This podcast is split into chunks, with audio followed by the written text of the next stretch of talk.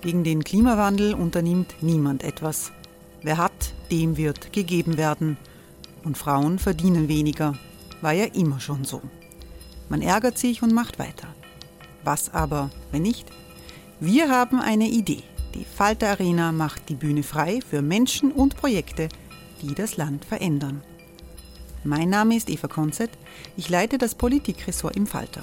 Und am Sonntag, den 26. Mai, veranstalten wir im Wiener Stadtsaal die nächste Falter Arena. Mit dabei unter anderem der ehemalige Politiker und Neosänger Matthias Strolz, Theresa Imre von Markter, Sonja Jöchtel von Love Politics oder Kari Ochsner von Ochsner Wärmepumpen. Machen statt jammern. Wir schauen uns an, wie das funktionieren kann. Kommen auch Sie vorbei. Alle Informationen und Tickets finden Sie unter falter.at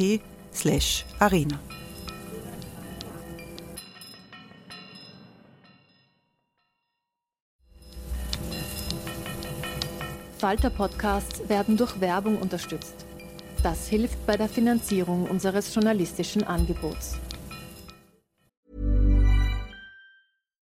One size fits all seems like a good idea for clothes until you try them on. Same goes for healthcare. That's why United Healthcare offers flexible, budget friendly coverage for medical, vision, dental, and more. Learn more at uh1.com.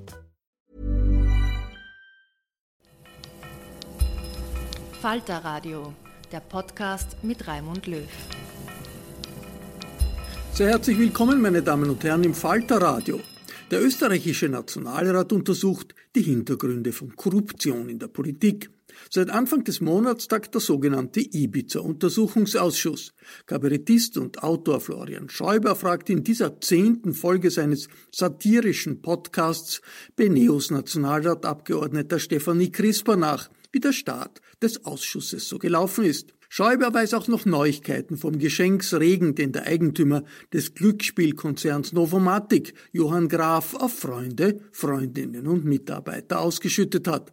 Was das mit Ex-FPÖ-Mann und Ex-Finanzminister Karl-Heinz Grasser zu tun haben könnte, erzählt er Ihnen gleich. Herzlich willkommen, liebe Zuhörerinnen und Zuhörer, bei der zehnten Folge von Schäuber fragt nach. In der Vorwoche habe ich hier zu mehr Liebe für Sebastian Kurz aufgerufen und dieser Aufruf wurde erhört. Konkret in zwei Leserbriefen, die dieser Tage in österreichischen Zeitungen erschienen sind. So schreibt Frau Anna Rohacek aus 1180 Wien an die Redaktion der Tageszeitung Die Presse folgendes. Ich zitiere. Merken Sie sich das endlich. Bundeskanzler Kurz hat in der Vergangenheit alles richtig gemacht. Er macht auch alles in der Gegenwart richtig und er wird auch in Zukunft alles richtig machen. Also das ist wirklich eine beruhigende Nachricht für uns alle. Auch mit der Ermahnung, dass wir uns das endlich merken sollen. Weil ich gestehe ganz offen, ich habe das zwischenzeitlich schon einmal vergessen gehabt. Also Danke für die Belehrung. Was die Liebe zu Sebastian Kurz betrifft, muss man aber auch der Frau Rohacek sagen, hm, da geht schon noch ein bisschen mehr. Das zeigt uns der Leserbrief von Frau Dagmar Wilhelmer aus St. Margareten, der in den Unterkärntner Nachrichten erschienen ist. Frau Wilhelmer schreibt, Mein Appell und meine Bitte an die Opposition. Lasst den Kanzler in Ruhe arbeiten und verkündet nicht immer irgendwelche falschen Anschuldigungen. Ihr verletzt nicht nur den Kanzler damit, sondern auch mich. Ein Stich mitten in mein Herz. Kanzler Sebastian Kurz ist ein herzensguter Mensch. Ich würde alles für ihn tun. Ich würde mein Leben für ihn geben. Ja, äh, da könnte sich sogar noch die Martina Salomon ein Beispiel nehmen. Oder auch die Kronenzeitung, weil die scheint zwischendurch auch zu vergessen, wie herzensgut der Bundeskanzler alles richtig macht. So fragt Conny Bischofsberger im Interview mit Wolfgang Schüssel. Sie schreiben, wer keine Grenzen anerkennt, rücksichtslos agiert und sich selbstverliebt verwirklicht, sollte besser einen weiten Bogen um die Politik machen. Haben Sie da Sebastian Kurz gemeint? Also so eine Frechheit, oder? Wolfgang Schüssel hat das natürlich gleich verneint und gemeint, Kurz sei eine Führungspersönlichkeit. Wobei er dann dieses Lob gleich selber wieder ein bisschen vergiftet hat, indem er an einer anderen Stelle des Interviews erklärt, Grasser, Scheibner, Gorbach, das waren schon auch beachtliche Persönlichkeiten. Ah ja, ähm, ja. Es fällt übrigens auf, dass bei all diesen Wolfgang Schüssel-Interviews, die anlässlich seines neuen Buches nahezu flächendeckend in heimischen Printmedien erschienen sind, kein einziges dabei ist, in dem das Wort Eurofighter vorkommt. Das ist so, als hätte man Jörg Haider interviewt, ohne nach der Hypoalpe Adria zu fragen. Warum das so ist, konnte mir bislang auch keiner der dafür verantwortlichen Journalisten erklären. Schade. Dabei schildert Schüssel in diesen Interviews blumigst, woran seine Koalitionsverhandlungen mit den Grünen 2003 gescheitert seien. Interessanterweise kann sich von den Grünen keiner daran erinnern, dass es so gewesen ist, wie Schüssel behauptet. Die Grünen sagen alle, es ist damals am Eurofighter gescheitert, weil da der Schüssel zu keinerlei Kompromiss bereit war. Wäre interessant gewesen, was Schüssel dazu zu sagen hätte. Leider wurde er nicht gefragt. Immerhin hat er selber dann eine Andeutung gemacht, indem er in einem Interview gemeint hat, der Prozess gegen Karl-Heinz Grasser sei ein Justizskandal. Wenn Sie jetzt sagen, Moment, äh, wie kommt er vom Eurofighter auf den Grasser? Dann muss ich antworten, die beiden haben offenbar noch viel mehr miteinander zu tun als bislang vermutet. Am Beginn des Eurofighter-Skandals stand der über Nacht erfolgte Meinungsschwenk von Grasser bezüglich der von ihm zuvor vehement abgelehnten Anschaffung der Eurofighter. Dieser Schwenk war offenbar die Folge eines Geheimbesuches beim Hersteller der Kampfjets, wo man Grasser vermutlich mit auf seine Interessenslagen hin individuell optimierten Argumenten überzeugt haben dürfte. Und in diesem Zusammenhang machte unlängst Ashwin Sankolka auf der Rechercheplattform Dossier eine bemerkenswerte Entdeckung publik. Er fand heraus, dass der bei einer Liechtensteiner Bank tätige Peter Bader als Betreuer nicht nur für das von der Staatsanwaltschaft Grasser zugeordnete Buwok-Konto zuständig war, sondern auch für andere glamouröse Konten, nämlich just für jene der für die Verteilung der Eurofighter Schmiergelder verwendeten Briefkastenfirmen. So wächst zusammen, was zusammen gehört. Bei dunklen Machenschaften sagt man oft Folge der Spur des Geldes. In Österreich lohnt es sich meistens neben der Spur des Geldes auch der oftmals parallelen Spur des Grassers zu folgen. Und vielleicht sagen Sie jetzt, na bravo, jetzt fehlt nur noch, dass diese Spur auch noch zur Novomatik führt. Sehr gut kombiniert, sage ich da. Und ja, auch da weiß ich was zu berichten. Da muss ich mir aber vor ein bisschen stärken. Da muss ich mich stärken, nämlich mit einem besonders edlen Tropfen, den ich heute wieder vom Wein Co. bekommen habe. Er stammt von Sepp Muster, einem der allerbesten Natural Winemaker Österreichs und ist dazu geeignet, auch den strengsten Naturweinskeptiker zu überzeugen. Ein aromatisch absolut himmlischer Sauvignon Blanc 2017 mit dem hübschen Namen Gräfin. Mmh, Prost. Herrlich, herrlich. Und da sind wir ja schon wieder beim Thema. Von der Gräfin zum Graf, nämlich zu Johann Graf, dem Besitzer des Automatenglücksspielkonzerns Novomatic. Bei dem wurde im Zuge einer Hausdurchsuchung eine Liste gefunden, auf der er penibel aufnotiert hat, an wen er in den vergangenen Jahren rund 30 Millionen Euro einfach so verschenkt hat.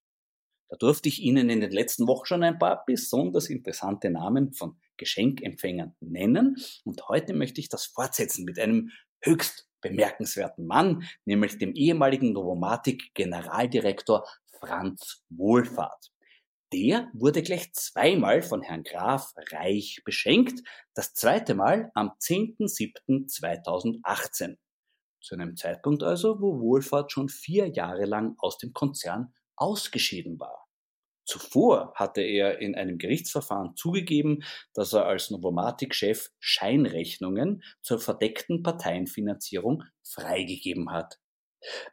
Und da wird es für den soeben gestarteten Ibiza-Untersuchungsausschuss spannend. Dort wird nämlich ein ehemaliger Novomatic-Geschäftspartner als Zeuge aussagen, was ihm einst der Herr Wohlfahrt erzählt hätte. Nämlich über erfolgreiche Interventionen zum Glücksspielgesetz bei Politikern, die, Zitat, nicht billig gewesen sind. Und was glauben Sie, welcher Name wird da genannt? Zu jung, zu schön, zu intelligent, zu erfolgreich. Es krassert schon wieder. Als quasi Zugabe darf ich noch aus einer mir vorliegenden Einvernahme des Lobbyisten Peter Hochegger zitieren, in der er ein Treffen von 2007 zwischen ihm, Walter Maischberger, dem damaligen Novomatic-Boss Wohlfahrt und Grasser beschreibt, in dessen Rahmen, Zitat, vorgeschlagen wurde, Grasser als Lobbyist für Novomatic in Brüssel zu verpflichten. Noch bemerkenswerter die überlieferte Reaktion Wohlfahrts, das sei keine gute Idee, wenn Grasser nach außen hin sichtbar für Novomatic tätig wird.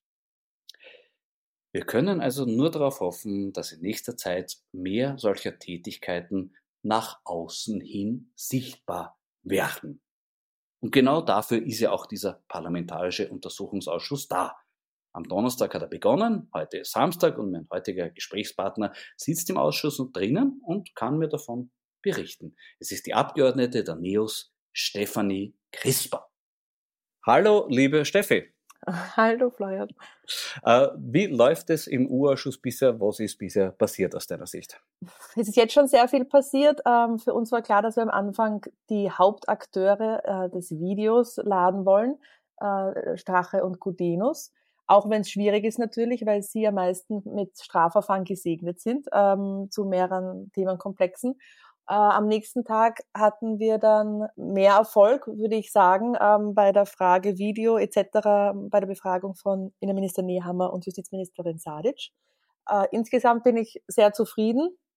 Ähm, ich glaube, es wird immer mehr rauskristallisieren, welche Themen spannend sind, wo es Probleme gibt, wo auch Beweise, weil wir haben immer das Thema, dass wir Personen haben, die sich beginnen nicht mehr zu erinnern und in die Vergesslichkeit sich flüchten.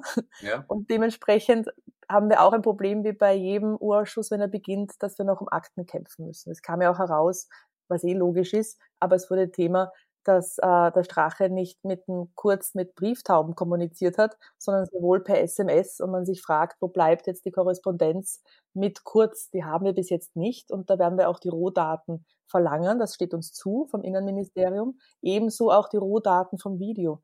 Ich brauche jetzt keine Schönheit-Weichzeichner, Aufbereitung von der Soko vom Video, sondern ich möchte hier die Rohdaten und die stehen uns zu und zwar so bald wie möglich.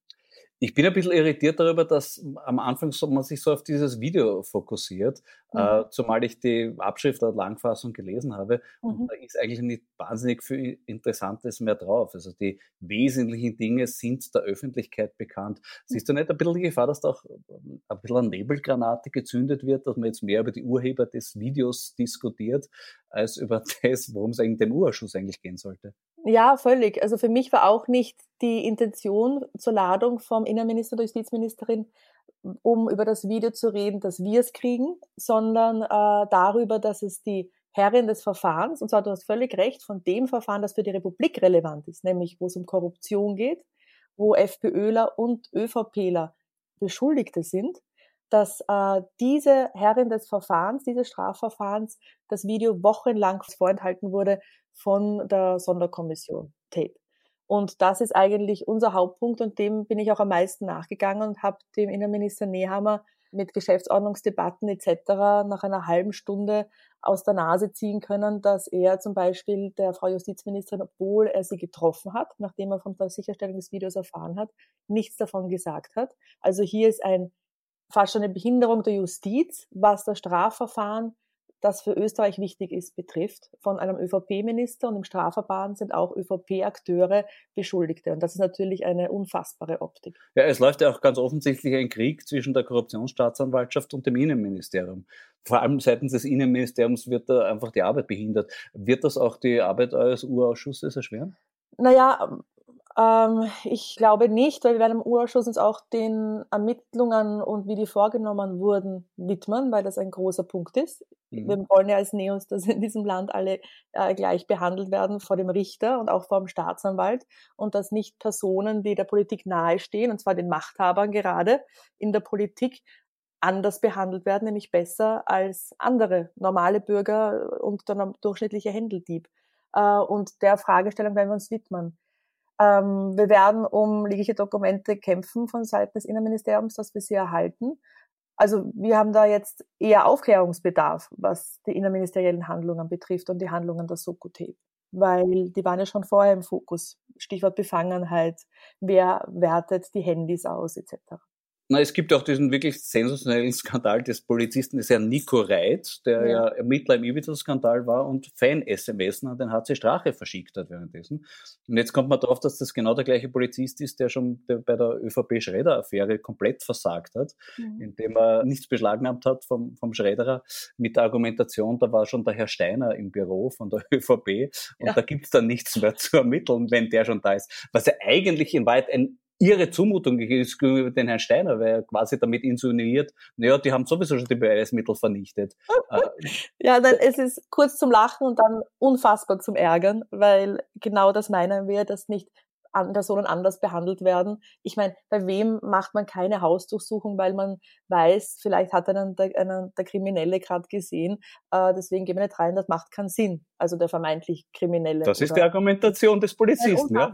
Und ich muss sagen, ich habe die Woche einen Indikator für heikle Themen entdeckt, nämlich den Kollegen Gerstl von der ÖVP, der ja Florian Klenk bei Fragestellungen an den Herrn Innenminister zu diesem Thema Schreddern gestört hat bei der Fragestellung was einfach völlig indiskutabel ist. Aber wir haben dadurch auch einen Indikator, wenn ein Thema für die ÖVP unangenehm ist, nämlich dann, wenn die ÖVP beginnt äh, zu intervenieren. Und dasselbe war ja auch beim Innenminister, wie ich ihn die Frage gestellt habe, wann er die Justizministerin vom Video informiert hat. Da beginnt dann auch sofort eine Geschäftsordnungsdebatte. Also das ist ein Indikator, den ich sehr gerne ähm, hier weiterhin beobachte. Ich werde nur auf die heiklen Themen gelenkt. Bringen tut's nichts, weil ich durfte meine Frage stellen und mhm. auch der Herr Klenk durfte seine Frage wiederholen. Aber gut, soll mir recht sein. Äh, wird das für den Herrn Gerstl irgendwelche Konsequenzen haben, wie er sich da aufgeführt hat im Urschuss? Im Urausschuss nicht, nein, das steht ihm zu. Also man kann immer Geschäftsordnungsdebatten vom Zaun brechen. Äh, man macht sich irgendwann mal lächerlich, äh, wie ich die Frau Justizministerin befragen wollte zur Befangenheit von Pilnacek ganz klar Beweis Thema 5, nämlich Einfluss auf die Ermittlungen ähm, aufgrund des Ibiza-Videos, also zentrale Fragestellung, wollte auch der Herr Kollege Gerstl nicht, dass ich sie dazu frage. Und man macht sich dann halt mit der Zeit lächerlich und auf jeden Fall macht man der Opposition klar, wo man nicht will als ÖVP, dass gefragt wird. Und dann soll er ruhig. Ja. Es kostet uns ein wenig Zeit, aber ein Indikator, da habe ich gar nichts dagegen. Na gut, bei mir kann er gerade nicht dazwischenrufen, der Herr Gerstl, darum frage ich gleich nach nach dem Herrn Pilnacek. Wir leben ein bisschen in der Illusion, dass der Herr Pilnacek abgezogen ist und nichts mehr zu sagen hat, aber das ist ja offensichtlich nicht so. Nein, und mich hat die Justizministerin gestern auch wirklich ernsthaft irritiert, weil natürlich ist in der Öffentlichkeit die Wahrnehmung, dass es für ihr ein mutiger Schritt war, Pilnacek durch eine Reform hier elegant abzusägen. Also ich glaube, bis August läuft jetzt noch sein Mandat, äh, seine Position als Sektionschef, also die inne hat. Aber systemisch wird sich das dann wahrscheinlich ändern und ich hoffe nicht, dass ihm nach der Aufspaltung in Hierarchiespitze ähm, Einzelfälle Strafrecht und Logistik mhm. wiederum an die Hierarchiespitze setzt, damit er weiterhin hier sehr viel Einfluss auf Verfahren nehmen kann.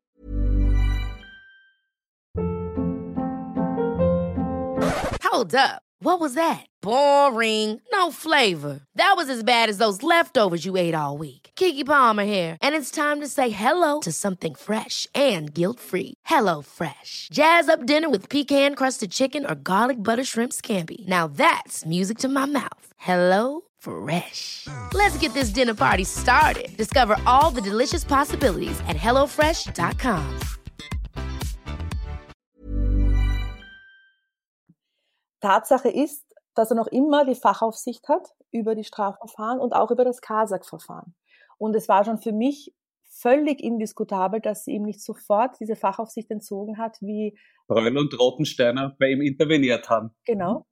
Und wir wissen, dass es Befangenheitsgründe und Sorgen gibt der WKSDA, die sie auch irgendwann mal geschafft hat, obwohl die Oberstaatsanwaltschaft das unterbinden wollte. Da gab es einen Streit zwischen den beiden, ob die WKSDA der Justizministerin das sagen darf überhaupt, äh, geschafft hat, das der Justizministerin zu sagen, sie darüber zu informieren. Und sie hat gestern behauptet, weil sie nur damit argumentiert hat, naja, eine SMS zwischen Pilnacek und Thomas Schmidt in Du-Form, sehr freundschaftlich, darf ich ausführen, ähm, ist ja kein Grund, seine Befangenheit anzunehmen. Ich habe nur beginnen können zu sagen, es gibt noch mehr Gründe, weil dieser Bericht der WKSDA sehr lang ist ja. und es noch viel mehr Gründe finden und ich bin mir sicher, dass über mehr Gründe auch Bescheid weiß. Und demnach ist es für mich nicht verständlich, aber auch schon seit dem Treffen mit Paul und Rotensteiner, seitdem aber insbesondere jetzt, warum sie ihn weiterhin äh, nicht von der Fachaufsicht abzieht. Und nächste Woche kommt einer der ermittelten Staatsanwälte, der, der diesen äh, Bericht verfasst hat. Und da werde ich ihn natürlich dazu befragen, ähm, und vielleicht machen es auch die Kollegen, zu den Befangenheitsgründen von Pilnacek und wie viele davon der Ministerin eigentlich schon bekannt waren. Weil ich denke, sie hat einfach gemerkt, es ist ein Strudel, äh, in den Pilnacek langsam zurecht reingezogen wird. Und entweder geht sie mit oder nicht aber das entbindet sie nicht der Verpflichtung, meiner Meinung nach, ihn sofort von der Fachaufsicht zum Kasach-Verfahren abzuziehen. Na gut, die Affäre um den Herrn Schmidt ist ja gerade erst am Anfang äh, der, der, Ermittlungen zum Thema Drogenmissbrauch. Äh, und da sind eben SMS aufgetaucht mit dem Herrn Bilnacek. Das heißt, ja, aber er ist ja auch Beschuldigter im Kasach-Verfahren. Eben. Und da müsste ja. es doch eigentlich selbstverständlich sein, dass hier sofort ja. was passiert. Also ja. ich kann mir nicht vorstellen, dass der Bilnacek da länger zu halten ist. Ja, nein. Und ich verstehe es nicht. Und das werden wir intensiv ab Dienstag, nächster Urausschuss-Tag, diskutieren, weil das für mich nicht so geht. Ja. Äh, ein ganz grundsätzliches Problem. Es geht ja in diesem Urschuss in erster Linie darum, um die äh, Parteienfinanzierung, verdeckte Parteienfinanzierung, vor allem durch Scheinvereine etc. Äh, die Neos und die Grünen könnten eigentlich relativ entspannt sein, weil die sind davon nicht betroffen. Es geht um ÖVP, SPÖ und FPÖ. Wie siehst du das in dieser Situation, die Grünen, die ja doch mit der ÖVP in einer Koalition sind? Werden sie sich trotzdem trauen, äh, hier das auch zuzulassen, dass es hier in diesem Urschuss auch für Ihren Koalitionspartner sehr unangenehm werden könnte. Naja, was ich bemerkt habe in den letzten zwei Tagen, dass wir eigentlich, weil uns das leid ist, dass hier medial bis jetzt Strache primär im Fokus stand, das Bild schon so weiten wollen, wie es unserem Aktenwissen nach, aber auch unserer, unserer Logik nach fairer ja. ist, nämlich dass die ÖVP natürlich da völlig auch jeweils in vielen Themen drin hängt. Äh, mein Kollege Kreiner sagt so schön immer Tango Corrupti, jegliche Gesetzesänderung, die man aufgrund von unredlichen Interventionen oder aufgrund von Spenden äh, vorgenommen hat, ging ja nur in einer Regierung zu zweit. Da musste die ÖVP genauso mit. Ein Beispiel war der PRICRAF, also der Fonds für die Privatspitäler, der aufgestockt wurde. Das kann der Strache nicht allein, nur weil ihm der Gruppe Müller was spendet. Ja, da musste die ÖVP mit und war ja auch eingebunden in die E-Mail-Korrespondenz ähm, wo es hieß, dass Blümel äh, Bescheid weiß, ähm, sinngemäß. Ähm, Jetzt habe ich die Frage von dir vergessen. Ob die Grünen trauen, ja. äh, da in dem Fall also, gegen den Koalitionspartner. Genau, und, und dementsprechend das Bild zu weiten, haben wir eben von FPÖ, SPÖ und unserer Seite sehr wohl auch sehr in Richtung ÖVP den Fokus. Und da muss man sehen, wie sehr sich die Grünen anschließen. Also wir machen das sehr stark, wir drei Parteien, um das Bild hier fairer zu machen. Diese Woche war noch nicht sehr viel auffällig mit Strache und Gudenus natürlich. Aber das wird spannend für die Grünen. Im Nationalrat erleben wir sie ja sehr, sehr angepasst. Also das ist für mich ja als Asylsprecherin unfassbar, wie sie auch Anträge, die einfach nur einfordern, dass im Asylrecht der Rechtsstaat einzuhalten ist, sinngemäß, mhm. ähm, ablehnen, gemeinsam mit der ÖVP. Wie sehr sie im Urausschuss sich da emanzipieren können, ohne gleich wieder von der ÖVP ähm, zu spüren, dass es nicht geht, ist die Frage. Also da sind sie sehr, sehr in der Zwickmühle natürlich. Mhm. Das heißt, Geißen der Strache wird eventuell noch einmal kommen. Äh, kannst du das bestätigen oder weiß man das noch nicht? Ja, also die Hauptakteure, die am Anfang eines Urausschusses in einem Strafverfahren drinnen stecken und eher in mehreren, äh, die sind eigentlich recht logisch, dass man die nochmal lädt, eher am Ende, wenn auch Strafverfahren eingestellt wurden oder mit Erfolg beendet wurden ja. und man dann wieder Themenkomplexe frei hat. Und ich denke, bei Ihnen wird das so sein, dass wir nochmal laden. Mein, mein Tipp wäre nämlich an euch, weil wir von der Langfassung des Videos reden, das einzig wirklich Entscheidende in der Langfassung meiner Meinung nach ist ganz der Schluss, wo der Strache ganz dezidiert noch einmal zum Gutenus sagt, er soll der vermeintlichen Oligarchin sagen, sie sind auf jeden Fall dabei. Also die, quasi ein finales Geständnis mhm. seiner Korruptionsabsicht, mhm. was seine Verteidigungslinie in sich zusammenbrechen lässt. Na, ich glaube, da war dann der Einfluss von den ihn eingeflößten Drogen besonders stark, gerade am Ende. Ja. Wahrscheinlich, ja, die haben extra noch Nacht, aber war ein Backlash quasi, ja, glaube ich auch.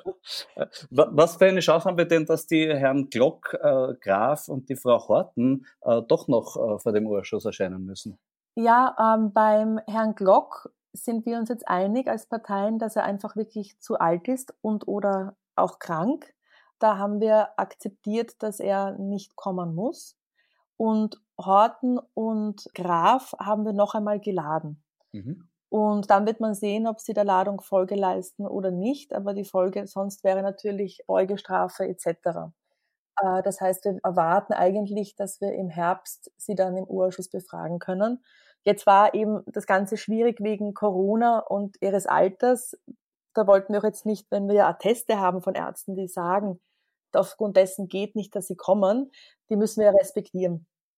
Da war, da war es für Infight zu kurzfristig auch alles, aber für den Herbst sind sie wieder geplant. Also bei der Verhorten, glaube ich, könnte ja flott gehen. Die sollte einfach nur erklären, warum sie ihre Parteispenden an die ÖVP immer so gestückelt hat, damit man es nirgends melden muss. Äh, was da der Hintergedanke war, wäre natürlich interessant. Aber beim Herrn Graf ist es ja noch viel, viel spannender. Ich habe mit der äh, Justizministerin Alma Sadic vor zwei Wochen in diesem Podcast gesprochen und da hat sie mir versprochen, dass sie euch die Liste der Geschenkempfänger vom Novomatic-Besitzer Graf äh, übermitteln wird im Überschuss. Ist das passiert? Ist mir nicht bewusst. Äh, wir haben sie aber auch deswegen, weil wir sie auch von anderer Seite haben, glaube ich. Aber ich weiß jetzt nicht von welchem Ministerium, weil von der Finanz. Na, nicht von mir. Ich habe es euch nicht weitergeschickt, sage ich gleich. Von der Finanz ist es ja äh, auch zu liefern natürlich. Ähm, ist mir nicht bewusst. Ich habe die Spenderliste eh. ähm, aber da ist natürlich spannend. Also das Lustige ist ja, dass da man sich denkt, warum spendet er so vielen Frauen Geld? Mhm. Und glaubt, das ist irgendwie wegen seiner Affinität, dass er halt den Damen gerne was zukommen lässt. In Wahrheit sind es in vielen Fällen die Ehefrauen von Männern, denen er gerne Geld gibt. Und bei jedem stellt sich die Frage, warum eigentlich? Genau. Ich habe vorher gerade den Franz Wohlfahrt thematisiert und da geht ja die Spur direkt in die Politik. Es gibt ja von Zeugen, die berichten darüber, dass der Franz Wohlfahrt gesagt hat, er hat beim Glücksspielgesetz intervenieren müssen bei der Politik und das war nicht billig. Und dann fällt auch konkret der Name des damaligen Finanzministers Karl-Heinz Grasser. Mhm. Äh, wird das auch noch ein Thema werden im Urschuss? Natürlich wird das ein großes Thema werden. Wir sind leider zeitlich begrenzt. Also ich träume ja eigentlich auch von einem Untersuchungsausschuss Novomatik, der viele Jahre zurückgeht. Wir kennen den Masterplan mittlerweile, ja. Masterplan Novomatik, wo klar aufgezeigt wird in grauslichster Form, wie man auf Gesetzgebung etc. Einfluss nehmen will und wer da genau die Personen sind, die gerade relevant sind, um hier die gewünschten Änderungen herbeizuführen. Und wenn man sich anschaut, was dann im Strafverfahren etc. gegen die Novomatik passiert ist, dann hat man das Gefühl, dass da sehr viel leider wirklich umgesetzt wurde, aber schon viele Jahre lang. Und das Ergebnis sind Gesetze, die auch in vielen kleinen Teilbereichen sehr dem Glücksspiel entgegenkommen, wo man sich ansehen muss, warum kam es zu diesen. Und natürlich wird das ein großes Thema ab dem Herbst. Also mir wäre das sehr wichtig, ich glaube der SPÖ auch, äh, wie hier auch die letzten zwei Jahre versucht wurde oder erfolgreich ähm, Einfluss genommen wurde. Ist es sehr ungerecht, wenn ich in diesem Zusammenhang wieder an den Herrn Bilnacek denke? Nein, das glaube ich nicht, weil natürlich es in den letzten Jahren noch viele Strafverfahren gab rund um Novomatic Und äh, ich habe viele Anfragen dazu gestellt und ich muss sagen, wie die Strafverfahren gelaufen sind, ist teilweise sehr verstörend, wo man sich fragt, warum Personen, die Beweise vorlegen wollen für Falschaussagen bei Strafverfahren, nicht zugelassen werden, also nicht, nicht einvernommen werden obwohl mir das Justizminister Moser zugesagt hat. Ich spreche von Peter Barthold, der hier noch immer nicht einvernommen wurde. Und viele andere Dinge, also wie lange auch Verfahren dauern, aufgrund dieser Berichtspflicht, die wir auch sehr kritisch sehen, generell bei glamourösen Fällen, nur nicht beim einfachen Bürger. Ja. Äh, also hier waren ganz, ganz dubiose Entwicklungen in den letzten Jahren und die wollen wir auch klar nachzeichnen und auch bekannt machen. Das ist natürlich komplex, aber ähm, uns sehr wichtig, dieses Thema anzugehen. Ich habe das unrecht gesagt in diesem Podcast. Man hat das Gefühl, dass unsere Republik teilweise von diesem Automaten-Glücksspielkonzern infiltriert wurde. Würdest du das auch so sehen? Ja, das sieht man ja im Masterplan, äh, dass das die Intention war. Und ich habe schon das Gefühl, dass das gut geklappt hat.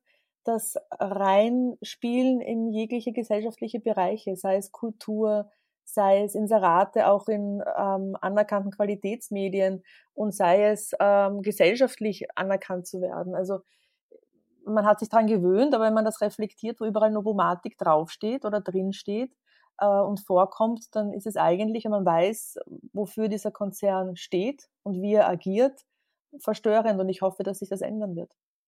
Eine abschließende Frage hätte ich, und zwar der Andreas Mölzer hat gesagt, das Handy von HC Strache wird noch Stoff für die nächsten zehn Jahre liefern. Mich als Kabarettisten freut das natürlich sehr. Das ist zum ersten Mal so eine Art berufliche Absicherung für mich. Das hatte ich noch nie, gerade in diesen schwierigen Zeiten bin ich da sehr dankbar dafür. Aber was bedeutet denn das für den U-Ausschuss? Ja, also kabarettistisch, da kennst du auch das Video in der ganzen Fülle. Ähm, kabarettistisch können ja Dinge sein und verwertbar sein, die jetzt nicht für die Republik von Relevanz sind. Also naja, aber ich meine den Aspekt, dass man jeden Tag kommt was Neues daher. Das Handy vom Stachel ist wirklich eine Wundertüte. Es gibt auch drei die Wundertüte, wo man es reinsteckt, aber beim Starhandy ist es umgekehrt. Jeden Tag kommt was Neues daher, ein neues Chatprotokoll, neue SMS, neue Namen werden genannt. Ja. Äh, es scheint wirklich wie ein Fass ohne Boden zu sein. Heißt das nicht auch für den Urschuss, wir wissen gar nicht, ob wir den jemals beenden können? Nein, das stimmt schon. Also abseits dessen, dass ich glaube, dass eben viele Korrespondenzen sind, die einfach lustig sind oder absurd und für euch verwertbar, wenn, ja. wenn sie, keine Ahnung, wenn man die ja. bekannt wird, im U-Ausschuss, weil wir es kurz lustig haben wollen, aber das ist eben nicht unser Fokus. Ähm, dann ja. doch, äh, weil das Ganze ja schließlich auch Steuergeld kostet und wir wollen ja den Fokus halten auf das, was für die Republik und für eine saubere Politik relevant ist. Äh, aber auch für den Bereich kann ich natürlich sagen, es geht um HC Strache und deswegen gibt es ausreichend ähm, Stoff, über den man diskutieren kann aus seinen Korrespondenzen, wie Politik nicht stattzufinden hat. Rechnest du noch mit weiteren Überraschungen diesbezüglich? Ja, natürlich. Also wir haben viele Korrespondenzen. und wir fordern auch noch mehr an, weil es kann eben nicht sein, dass zum Beispiel keine zu kurz äh, und zu anderen hochrangigen ÖVP-Lern existieren. Ähm, und da denke ich auch noch, dass wir noch mehr erhalten werden. Das sollte so sein. Und dementsprechend, also dem U-Ausschuss mangelt es nicht an Unterlagen. Und das ist auch wichtig, weil wir mit den Auskunftspersonen sonst das Problem haben, dass sie in die Vergesslichkeit abpaschen, äh, wenn man sie nicht mit Dokumenten konfrontieren kann. Also das ist sehr, sehr wichtig. Na, da freue ich mich auf all das, was noch daherkommen wird und halte euch ganz fest die Daumen, dass äh, ihr mit diesem Stoff auch wirklich was umsetzen könnt und dass es vielleicht auch etwas äh, tun wird in Österreich. Äh, vielleicht auch zum Thema Parteienfinanzierung, verdeckte Parteienfinanzierung, dass es vielleicht dazu führen wird, dass das in Österreich nicht mehr so möglich ist wie bislang, oder? Was meinst du? Ja, nein, das hoffe ich sehr. Ich, nach Ibiza, nach Bekanntwerden des Videos, war es eigentlich schon völlig angezeigt. Wir haben das mit aller Kraft versucht hier als Reaktion es zu schaffen, dass wir in Österreich endlich Transparenz bei der Parteienfinanzierung umsetzen können. Die ÖVP hat so getan, als wäre sie dabei, aber die konkreten Schritte, Rechnungshofprüfung etc.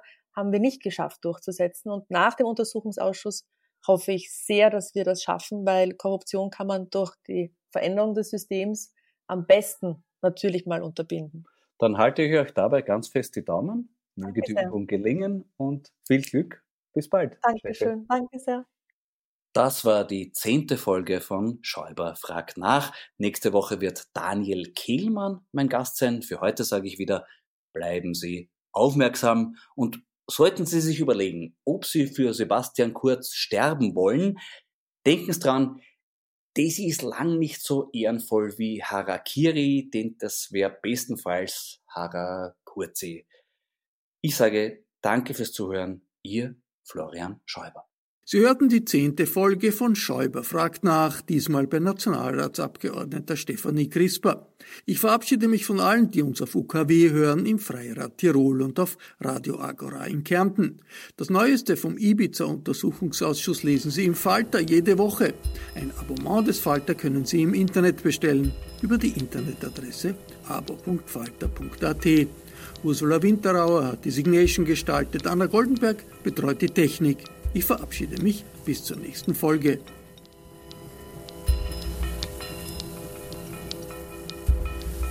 Sie hörten das Falterradio, den Podcast mit Raimund Löw.